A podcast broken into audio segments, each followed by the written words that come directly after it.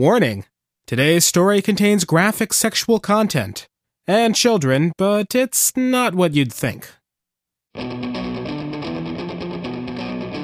Escape Pod 99 March 29th, 2007 Today's story, Start the Clock, by Benjamin Rosenbaum. Hello, I'm Steve Eley, and welcome to Escape Pod. We're sponsored again this week by Dreaming Mind Hand Bookbinding, crafting whatever you can imagine on paper. More on them after the story. A quick congratulations to Escape Pod submissions editor Scott Jansons and Escape Pod story reader Deborah Green. I was honored to be at their wedding reception this weekend, and want to wish them many happy and literate years together. Speaking of years, my son Alex just turned two this week. Yeah, this is a sideways lead into a Geek Dad intro. For all of you who had sent supportive messages when I was worried about him not talking, I guess he was reading those, because he's talking up a storm now. He's gone well beyond Mommy. and Daddy? and into more abstract nouns like water, the floor, and my mess. Those three things often go together, by the way. This is a really fun age to be watching him, because it's an age when he's picking everything up, and he's starting to tell us that he's doing it. He can name the things we're pointing to in his books, and he still loves his books. And he can tell us that a cat says, Meow. and a dog says, Woof. and a lion says, wow. But the way he's a role model to me is the way he enjoys everything. He does have the two year old temper tantrums. He got started on those early, but they rarely last more than a couple of minutes, and he can go from bawling to smiling in seconds. He does a lot more of the smiling. I wish more grown ups did. Anna's already starting to talk about how fast he's growing up. We all know that line, and yeah, it's true. But it doesn't bother me. I think his growing up is the fun part. I'm having fun watching it, and there are things I'm looking forward to. The biggest one, the one I'm the most excited about, is already sort of starting. I can't wait to have a conversation with him. So, this week's story illustrates a rather different take on the growing up too fast problem. We present Start the Clock by Benjamin Rosenbaum. Mr. Rosenbaum lives in Virginia. Of his own childhood, he writes in his bio I either wanted to be a superhero, a scientist, or a writer. I didn't want to be the kind of scientist who carefully studies and contemplates natural phenomena, however. I wanted to be the kind who builds giant ray guns. As for being a superhero, while I do have superpowers, they are not very impressive superpowers, and I could never design a costume to my liking. Which eventually left being a writer, and the rest of us are glad. This story first appeared in the magazine of fantasy and science fiction in August 2004. The story is read for us by Chris Fisher of the Adult Space Child Free podcast at gettingby.net. Chris, the fixed kitty, is a very cool person and a friend of mine, and her podcast offers child free news and social issues, as well as defending adult spaces from improperly socialized kids, parents, and Disneyfication. So put your toys and workstations away and gather round. It's story time. Start the Clock by Benjamin Rosenbaum.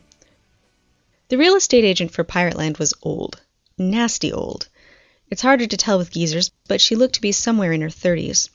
They don't have our suppleness of skin, but with the right oils and powders they can avoid most of the wrinkles. This one hadn't taken much care. There were furrows around her eyes and eyebrows. She had that mommy style thing going on blue house dress, frilly apron, Betty Crocker white gloves. If you're going to be running around this part of Montana sporting those gigantic wobbly breasts and hips, I guess it's a necessary form of obeisance. She said something to someone in the back of her van, then hurried up the walk toward us. It's a lovely place, she called, and a very nice area. Look, Suze, it's your mom, Tommy whispered in my ear. His breath tickled. I pushed him. It was deluxe, I'll give her that. We were standing under the fifty foot prow of the galleon we'd come to see. All around us a flotilla of men of war, sloops, frigates, and cutters rode the manicured lawns and steel gray streets. Most of the properties were closed up, the lawns pristine. Only a few looked inhabited, lawns bestrewn with gadgets, excavations begun with small bulldozers and abandoned, pack or swarm or family flags flying from the mainmasts. water cannons menacing passers-by. I put my hands in my pants pockets and picked at the lint. So this is pretty much all nines? The thirty-something lady frowned. Ma'am, I'm afraid the Anti-Redlining Act of 2035... Uh-huh, race, gender, aetial age, chronological age, stimulative preference, or national origin. I know the law, but who else wants to live in pirate land, right? Thirty-something lady opened her mouth and didn't say anything. Or can afford it, Sherry called. She had gone straight for the rope ladder and was halfway up. Her cherry red sneakers felt over the side for the gunwale running around the house. Thirty something lady's hands twitched in a kind of helpless, half grasping motion. Geezers always do that when we climb. Are you poor? Tommy asked. Is that why you dress like that? Quit tauntin' the lady, Max growled. Max is our token eight, and he takes aetial discrimination more seriously than the rest of us. Plus, he's just nicer than we are. I don't think that's aetial. I think that's just Max. He's also pumped up. He's only four feet tall, but he has bioengineered muscles like grapefruit. He has to eat a pound or two of medicated soy steak a day just to keep his bulk on. Thirty something lady put her hand up to her eyes and blinked ferociously as if she were going to cry. Now that would be something. They almost never cry. We'd hardly been mean to her at all. I felt sorry for her, so I walked over and put my hand in hers. She flinched and pulled her hand away. So much for cross aetial understanding and forgiveness. Let's just look at the house, I said, putting my hands in my pockets. Galleon, she said tightly. Galleon, then. Her fingers twitched out a passkey mudra, and the galleon lowered a boarding plank. Nice touch. Frankly, we were excited. This move was what our pack needed. The four of us, at least, were sure of it. We were all tired of living in the ghetto. We were in three 20th century townhouses in Billings, in an age mixed area full of marauding 13s and 14s and 15s. Talk about a people damned by CDAS. When the virus hit them, it had just stuck their pituitaries and thyroids like throttles jammed open. It wasn't just the giantism and health problems caused by a 30 year overdose on growth hormones, testosterone, estrogen, and androgen. They suffered more from their social problems criminality, violence, orgies, jealousy, and their endless self pity. Okay, Max liked them. And most of the rest of us had been at least entertained by living in the ghetto. At birthday parties, we could always shock the other packs with our address. But that was when all eight of us were there, before Katrina and Ogbu went south. With eight of us, we'd felt like a full pack, invincible, strong enough to laugh at anyone. I followed the others into the galleon's foyer. Video game consoles on the walls, swimming pool under a retractable transparent super ceramic floor. The ceiling, or upper deck, I guess, was 30 feet up, accessible by rope ladders and swing ropes. A parrot fluttered onto a roost. It looked real, but probably wasn't. I walked through a couple of bulkheads. Lots of sleeping nooks, lockers, shelves, workstations, both flat screen and retinal projection. I logged onto one as guest. Plenty of bandwidth. That's good for me. I may dress like a male 20th century stockbroker, double breasted suit and suspenders, but I'm actually a found footage editor. Not a lot of nines are artists. Our obsessive problem solving and intense competitiveness makes us good market speculators, gamblers, programmers, and biotechs. That's where we've made our money and our reputation. Not many of us have the patience or interest for art. I logged out. Max had stripped and dived into the pool, or maybe it was meant as a giant bathtub. Tommy and Shiri were bouncing on the trampoline, making smart aleck remarks. The real estate agent had given up on getting anyone to listen to her pitch. She was sitting in a floppy gel chair, massaging the sole of one foot with her hands. I walked into the kitchen. Huge table, lots of chairs and sit balls, enormous programmable food center. I walked out, back to the lady. No stove. Stove? she said, blinking. I ran one hand down a suspender. I cook, I said. You cook? I felt my jaw and shoulders tense. I'm sick of being told nines don't cook. But then I saw her eyes. They were sparkling with delight, indulgent delight. It reminded me of my own mother oohing and awing over brick hard cookies I'd baked her one winter morning in the slums of Maryland, back when my aetial age was still tied to nature's clock. My mother holding up the wedding dress she planned to give me away in, its lacy waist brushing my chin. One evening in college, when I'd looked up at the dinner table, halfway through a sentence, I'd been telling her about the hat on the cat my distributed documentary, a firebrand polemic for under five emancipation, how cybernetics would liberate the toddlers from lives of dependence, and saw in her eyes how long ago she'd stopped listening. Saw that I wasn't nine to her, but nine. Saw that she wasn't looking at me, but through me, a long way off, towards another now, another me, a woman.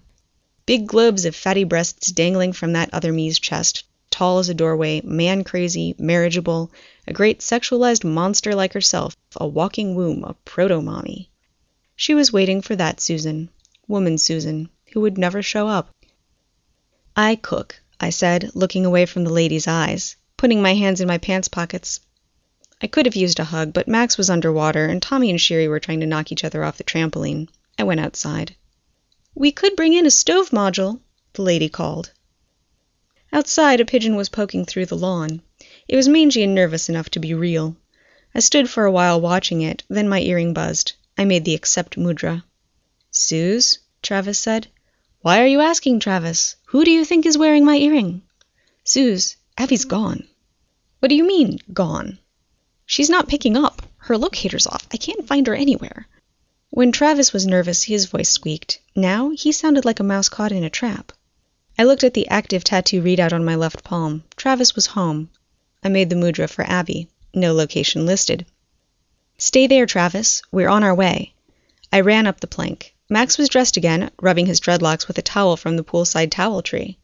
Tommy and Sherry were sitting at a table with the real estate lady, looking over paperwork in the tabletop display. We've got to go. A personal emergency has come up, I said. Max was at my side instantly. Listen, we want this place, Sherry said.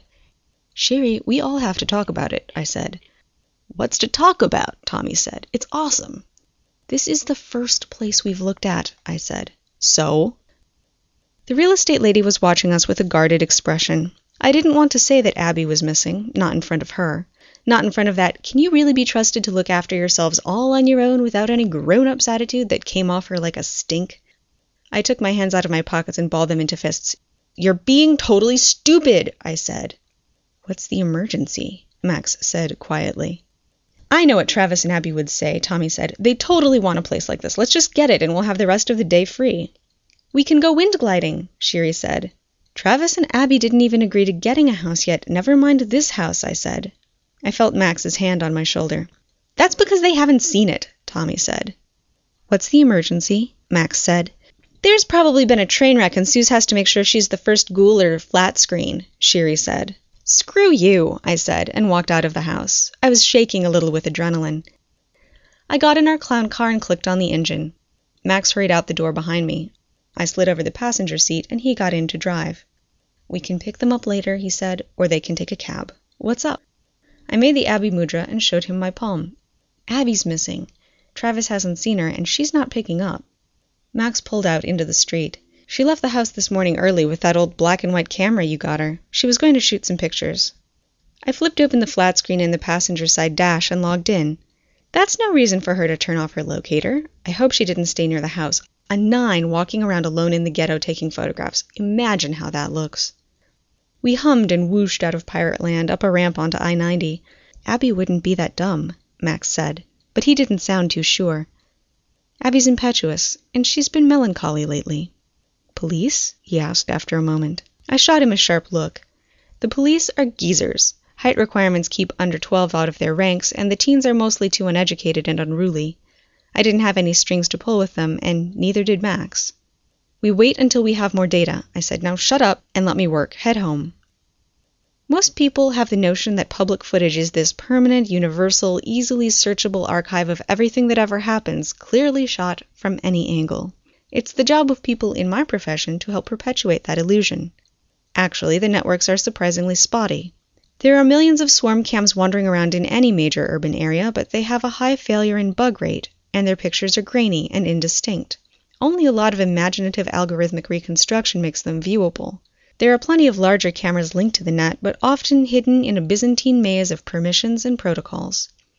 And there are billions of motion sensors, audio pickups, locator tags, and data traffic monitors added to the mix, but they're not well correlated with each other. In a few hours on a Sunday morning, one square mile of downtown Billings generates enough data to fill all the computers of the 20th century, plus all the paper libraries of the centuries before. It's hell to search. But I'm good. I had enough footage of Abby on file to construct a good bloodhound, and then I spawned a dozen of them and seeded them well. Pretty soon the hits started coming back. Abby had crossed the street in front of our house at 9.06 and turned her locator tag off. On purpose, I imagined, since there was no error log. She stopped for bagels and udon in a deli on Avenue C at 9:22, shot pictures in the park until 9:56. She talked to a couple of 15s there and taken something from them. I couldn't see what in the grainy gray swarm cam pictures, but it made the hair on the back of my neck rise. From 1003 I lost her. She'd gone up an elevator in a bank and disappeared. There's a network of private walkways and an aerial tram in that part of Billings that are poorly monitored. I had a cold feeling in my gut. That was a great way to lose me, if you were trying to. I searched all the exits to those walkways and the tramway for Abby, buying a bunch of extra processing power on in the exchange to run it faster. Nothing.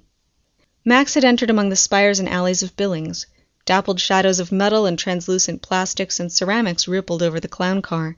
I looked out at the people walking through the corridors around us, all ages and sizes and colors. An old woman walking slowly on the slidewalk just above us. She must have been an aetial 90, which made her a 120 or so. Walking, slowly, under her own steam. You don't see that every day. I went back to some old footage I had of a birthday party and grabbed a sequence of Abby walking. I built an ergodynamic profile of her and fed that to my bloodhounds. Bingo. At 10:42 Abby had left the aerial tramway in disguise. Platform shoes, trench coat, false breasts and hips and shoulders. She was impersonating a fourteen or so. It looked ridiculous, like Halloween. She'd consulted a piece of paper from her pocket. By 10:54 she was in a bad area.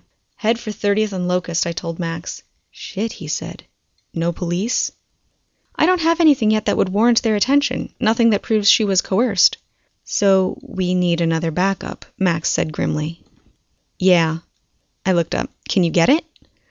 I think so, he said. He made some call mudras with one hand and started talking. Hey, Dave, how are you doing? Listen, man. I tuned him out as he made his calls. My last shot of Abby was at 11.06. She was being hustled into a doorway by a gargantuan 15. His hand was on her elbow. Biodynamic readouts from a few stray hospital swarm cams confirmed that her pulse was elevated. Should I send this to the police? Would it prove Abby was being coerced? But what was she doing with the weird disguise and the sneaking around? Just slumming? Or would I get her in trouble? Was Abby buying drugs? Park Hill and 32nd, I said to Max. My fingers were still, and I was just looking at that last picture Abby and the giant, him pulling her into darkness. Can you meet us at Park Hill and 32nd? Max was saying. Damn, I know, man. That's why we need you. When we got there, five of Max's friends were waiting. Four were clearly from his gym. Two of them were probably nines or tens. One swarthy, one red haired and freckled, and they were even musclier than Max, their heads perched like small walnuts on their blockbuster bodies. The other two were pumped up teens, maybe fifteen or sixteen, their blond, Slavic boned faces set on bodies like overstuffed family room sofas or industrial refrigerators, fingers the size of my forearm, thighs the size of my entire body. I wasn't sure how we were going to get them in the building. And then there was the fifth, an augmented three. She stood a little apart from the others, her tiny arms at her sides. They were clearly afraid of her. One soft brown eye scanned the clouds, and she had a beatific smile on her face.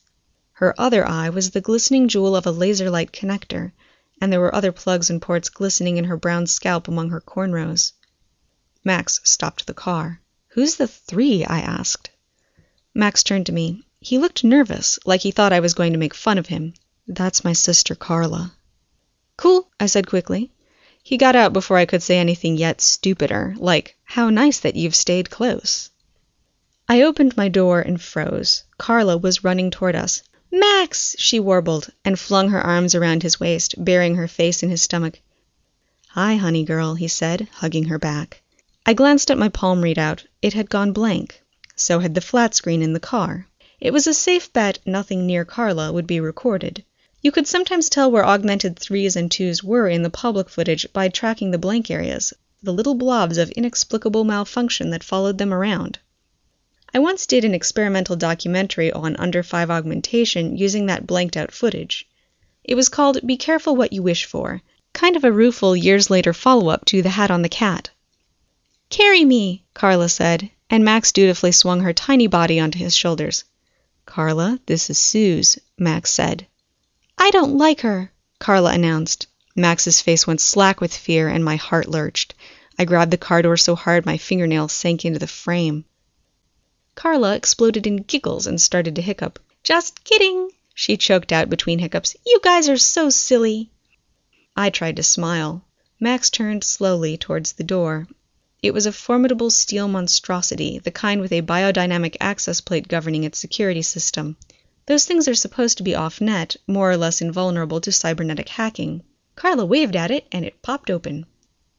The four muscle boys crowded their way inside, eager to get to Abby and away from Carla, and the three of us brought up the rear, Carla still perched on Max's shoulders. The stairway was dark and rank. It smelled like teenagers, all their glands and excretions smeared and sour. Most of the wall glow was dead, and one malfunctioning patch at the top of the stairs was flashing green and red, so that the bodies of the muscle boys ascended the stairs in strobed staccato. The freckled gym rat was the first to the doorway at the top.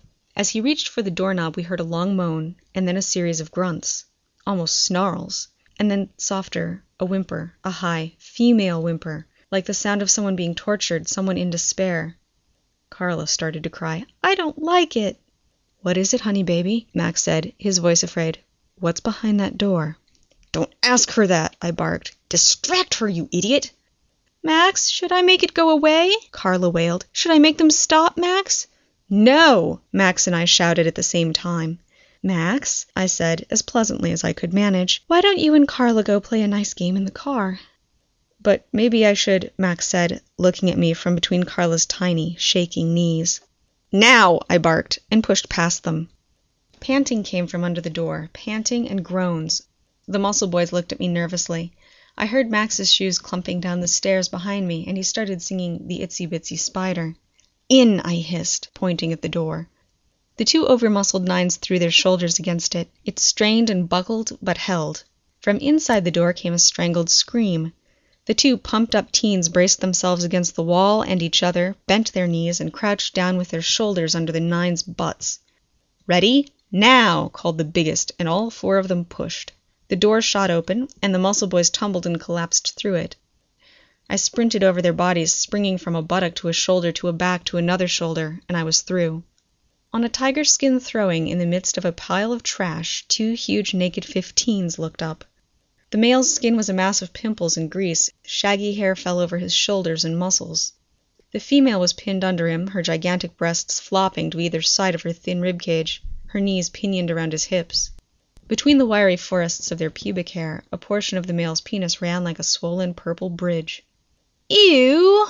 I shouted as they flopped down, pulling the tiger skin over themselves. "Where's Abby?" "Hi, Suze," said Abby dryly from an overstuffed chair to my left. She was wearing a white jumpsuit and holding a pen and a paper notebook. "What the hell are you doing?" I shouted. "I might ask you the same." She motioned to the pile of muscle boys who were struggling to their feet with dazed expressions. "Abby! You disappeared!" I was waving my arms around like a macro muppet. "Locator, bad area, disguise, scary ah!" "Are you going to follow me around with a small army every time I turn off my locator?" "Yes!" She sighed and put down her pencil and paper. "I'm really sorry," she called to the fifteens. "My time was almost up anyway. Um, do you mind if we talk in here for a few minutes?" "Yes," gurgled the female. "Abby, come on," I said. "They can't just stop in the middle. They have to, you know, finish what they were doing.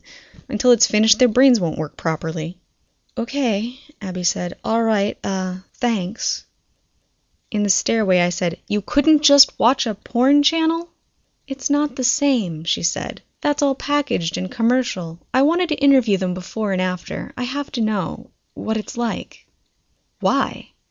She paused on the stairs, and I stopped too. The muscle boys, muttering, went out into the street, and we were alone in the flashing green and red light. "Suze, I'm going to start the clock." Like she'd poured a bucket of ice water down my spine. "You're what?" "I'm going to take the treatments." She spoke quickly, as if afraid I'd interrupt her. "They've gotten much better in the past couple of years. There are basically no side effects. They're even making headway with infants. In five years it looks like most babies won't have any arrestation effects at all, and Tears had sprung to my eyes. "What are you talking about?" I cried. "Why are you talking like them? Why are you talking like being like us is something to be cured?" I punched the wall, which hurt my hand. I sat down on the step and cried. "Suze," Abby said. She sat down next to me and put her hand on my shoulder. "I love being like us, but I want "That!" I shouted, pointing to the top of the stairs, where they were grunting again. "That's what you'd want? You'd rather have that than us?" I want everything, Suze. I want every stage of life. Oh, every stupid stage is designed by stupid God who also gave us death and cancer and. She grabbed my shoulders. Suze, listen. I want to know what that up there is like. Maybe I won't like it, and then I won't do it, but Suze, I want to have babies. Babies? Abby, your eggs are 40 years old. Exactly, my eggs are only 40 years old, and most of them are still good. Who do you want to have the babies, Suze? The geezers? The world is starting again, Suze, and I. The world was fine! I pulled away from her. The world was just fine! Snot and tears were running down my nose into my mouth, salty and gooey. I wiped my face on the sleeve of my stockbroker suit, leaving a slick trail like a slug. We were fine! This isn't about us. Oh, baloney! I lurched to my feet, grabbing the railing for balance. As if you're going to live with us in a galleon and fire water cannons and go to birthday parties. You're just not, Abby. Don't kid yourself. You're going to be that. I pointed up the stairs. Sexual jealousy and sexual exchange economy and cheating and mutual exploitation and ownership and serial monogamy and divorce and the whole stupid, crazy, boring. Suze, she said in a small voice. Just don't, I said. Just don't drag it out. If you want to do it, do it, but then leave us alone, okay? You're not welcome. I turned and headed down the stairs. Get the hell out. Max was standing at the bottom of the stairs. I didn't like the way he was looking at me. I brushed past. The boys from the gym were in the car eating yard long submarine sandwiches with great gusto. Carla sat on the front steps talking to a rag doll. She looked up and her red jewel of an eye flashed. For a moment it was as bright as looking into the sun at noon. Then she looked past me, into the sky. What are you afraid of? she asked. I leaned against the door frame and said nothing. A wind came down the street and crumpled sheets of paper danced along it. I'm afraid of cows, she volunteered. And Millie, she held up the rag doll, is afraid of, um, um, you know the thing where if you take all the money people spend and the way they looked at each other that day and you put it inside what the weather's going to do and then you can sing to cats and stuff? She's afraid of that. I wiped my eyes on my sleeve. Can you see the future, Carla? She giggled, and then she looked serious. You guys are all wrong about that. It's just a game you made up. There isn't any future. Do you like being augmented? I asked. I like it, but Millie doesn't like it. Millie thinks it's scary, but she's just silly. Millie wishes we were like people and trees, and we didn't have to make things okay all the time. But then we couldn't play with Bolshoye Gemeinschaft Episteme Mekevashte Ibura. Okay, I said. Max is coming out with Abby 4,562 milliseconds after I finish talking right now, and projected group cohesion rises by 36% if you don't have a fight now. So you should take the clown car, and I'll give them a ride. But I'd love to live with you, but I know I'm too scary. But it's okay. But can I visit on Max's birthday? Yes, I said. You can visit on my birthday, too. I can? She jumped up and hugged me, flinging her arms around my waist, pressing her cheek into my chest. Wow, I didn't even know you'd say that. She'd pulled away, beaming at me, then pointed to the car. Okay, quick, go. Bye. I got in the car and clicked on the engine. Carla waved and she held Millie's arm and waved it too. The door behind her opened. I saw Max's shoe and I drove off. A Quarter mile away from Carla, the flat screen blinked on again, and my earrings started buzzing like crazy. I told it to let Travis through. Abby's fine, I said. She's with Max. They'll be coming home. Cool, Travis said. Phew, that's a relief. Yeah. So Tommy and Sherry sent me video of the house. It looks awesome. Do you love it too? Yeah, I love it. I was on I 90 now. Beyond the spires and aerial trams of Billings, I could see the funhouse suburbs spreading out before me windmills, castles, ships, domes, fairy forests. Cool, because I think they signed some papers or something. What? Travis, we all have to agree. As I said it, it occurred to me that the only one who hadn't seen the place was Abby. I gripped the wheel and burst out crying. What? What? Travis said. Travis! I wailed. Abby wants to start the clock. I know, Travis muttered. What? You know? She told me this morning. Why didn't you say anything? She made me promise not to. Travis! I was hoping you'd talk her out of it. I took the exit for Pirate Land, swooshing through an orange plastic tunnel festooned with animated skeletons climbing out of Davy Jones' lockers. You can't talk Abby out of anything. But we've got to, Suze, we've got to. Come on, we can't just fall apart like this. Katrina and Agbu. He was doing his panic stricken rat squeak again, and suddenly I was very sick of it. Just shut up and stop whining, Travis, I shouted. Either she'll change her mind or she won't, but she won't, so you'll just have to deal with it. Travis didn't say anything. I told my earring to drop the connection and block all calls. I pulled up outside the galleon and got out. I found a handkerchief in the glove compartment and cleaned my face thoroughly. My suit, like the quality piece of work it was, had already eaten and digested all the snot I'd smeared on it. The protein would probably do it good. I checked myself in the mirror. I didn't want the real estate lady to see me weepy. Then I got out and stood looking at the house. If I knew Tommy and Sherry, they were still inside, having discovered a roller skating rink or rodeo room. Parked at the side of the house was the real estate lady's old fashioned van, a real classic, probably gasoline burning. I walked over to it. The side door was slid open. I looked in. Inside, reading a book, was a nine. She was tricked out in total kid gear. Ponytails, barrettes, t-shirt with a horse on it, socks with flashy dangly things. Together with the lady's mommy style getup, it made perfect, if twisted, sense. Personally, I find that particular game of Let's Pretend sort of depressing and pitiful, but to each her own kink. Hey, I said. She looked up. Uh, hi, she said. You live around here? She wrinkled her nose. My mom, uh, kinda doesn't really want me to tell that to strangers. I rolled my eyes. Give the role playing a rest, would you? I just asked a simple question. She glanced at me. You probably shouldn't make so many assumptions about people, she said, and pointedly lifted her book up in front of her face. The clap clap of the lady's shoes came down the drive. My scalp was prickling. Something was not altogether kosher in this sausage. Oh, hello, the lady said brightly, if awkwardly. I see you've met my daughter. Is that your actual daughter, or can the two of you just not get out of character? The lady crossed her arms and fixed me with her green eyed stare. Corintha contracted communicative developmental arrestation syndrome when she was two years old. She started the treatments seven years ago. I realized my mouth was hanging open. She's a clock started too? She spent 25 years as an unaugmented two year old? The lady leaned past me into the van. You okay in there, honey? Great, said Corintha, behind her book, other than the occasional ignoramus making assumptions.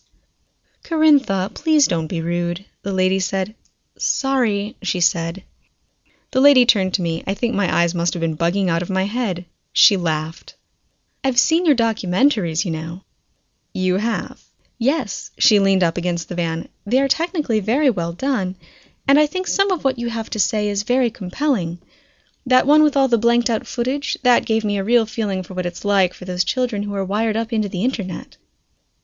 An odd and wrong headed way of putting it, but I limited myself to saying, uh, thanks.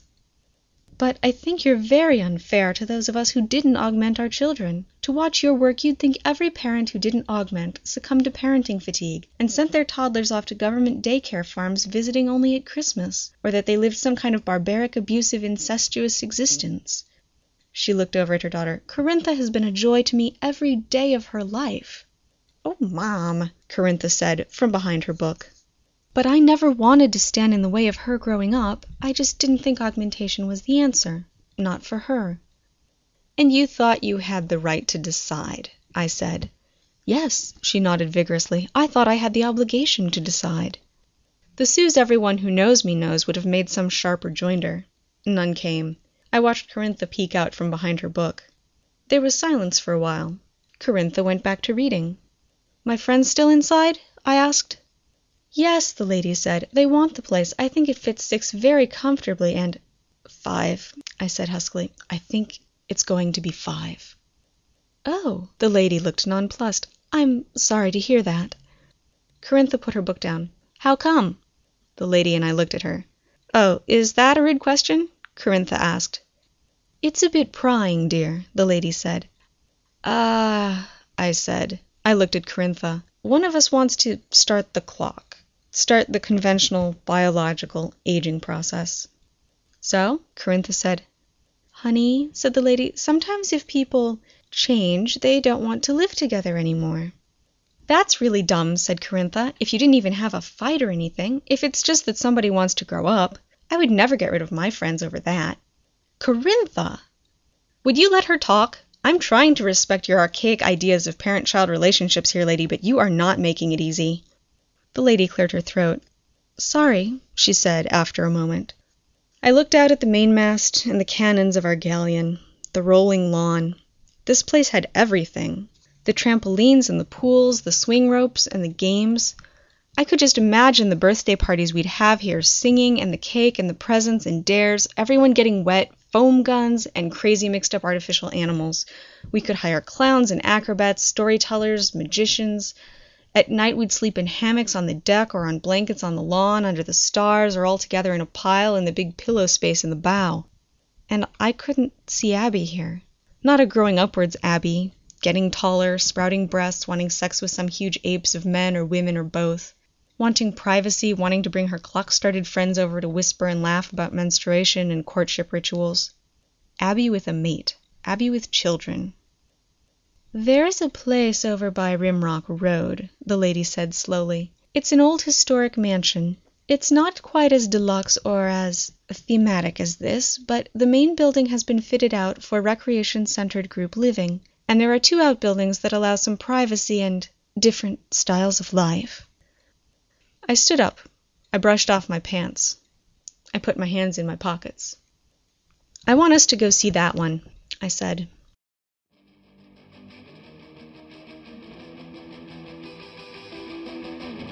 And that was our story. You know, I asked Chris Fisher to read this piece, and then I asked if she objected to the irony, since she does a child free podcast. She said, What irony? The story's about people losing friends over life choices. Who hasn't had that happen? Escape Pod is brought to you this week by Dreaming Mind Hand Bookbinding. If you're still wondering, what on earth could I do with a custom bookmaker? Here's an idea. Don Drake tells me he does a lot of bindings for collections. He has one customer who collects rare cars. For every car, he gets a pocket sized leather notebook for the maintenance records, with the information about that car debossed on the cover. He has other customers who get large leather notebooks made for their stamp collections.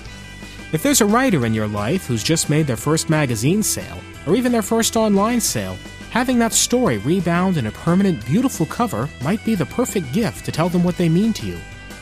Just a few ideas. Don can help you out at dreamingmind.com.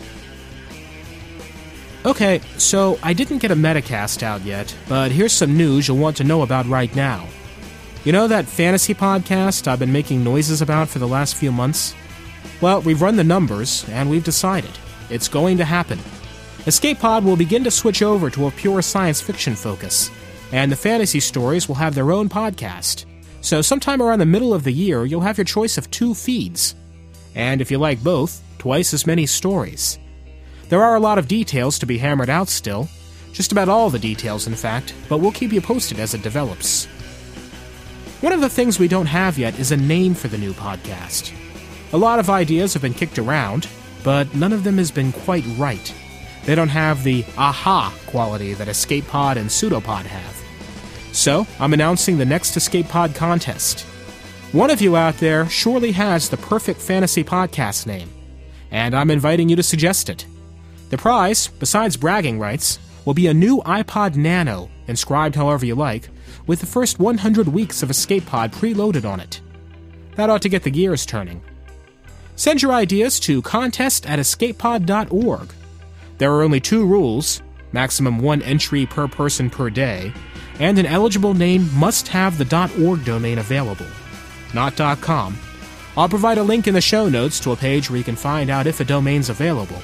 Do not register the .org domain yourself. I'll do that. For this reason, it's probably best not to blog about your amazing name idea until the contest is over. We'll run this until April 15th. That's right, tax day. And then I'll announce the winner, who will be the first person to suggest the name I like best. The sole judge will be me, and please make sure the email address you send from is one I can contact you back at. Sound like fun? Any questions, email me or ask in the forums at forum.escapeartists.info. But please be aware that I'm going to be on a Caribbean cruise next week, our family's first real vacation in a couple of years. So if it takes a little while to respond, please be patient. There will be a podcast next week. It hasn't escaped my attention that this is EP 99, and our next one is Escape Pod number 100. Do we have something special planned? Yes, yes, we do. And that's all I'll say until next Thursday. I'll also say that Escape Pod is a production of Escape Artists Incorporated and is distributed on a Creative Commons Attribution Non Commercial No Derivatives license. If you like horror, also check out Pseudopod at pseudopod.org. Remember, every Escape Artist Story podcast, including the soon to come fantasy one, is dedicated to paying its authors and distributing its stories for free. To do that, we need your support. If you like what you're hearing and you can spare it, please consider donating via the PayPal link on our site. And if you can't do that, we hope you'll tell a friend. Our music is by permission of Daikaiju. Hear them rock at daikaiju.org. That was our show for this week. Our closing quote comes from Tom Stoppard, who said, If you carry your childhood with you, you never become older. We'll see you next week at 100. Until then, Bye bye.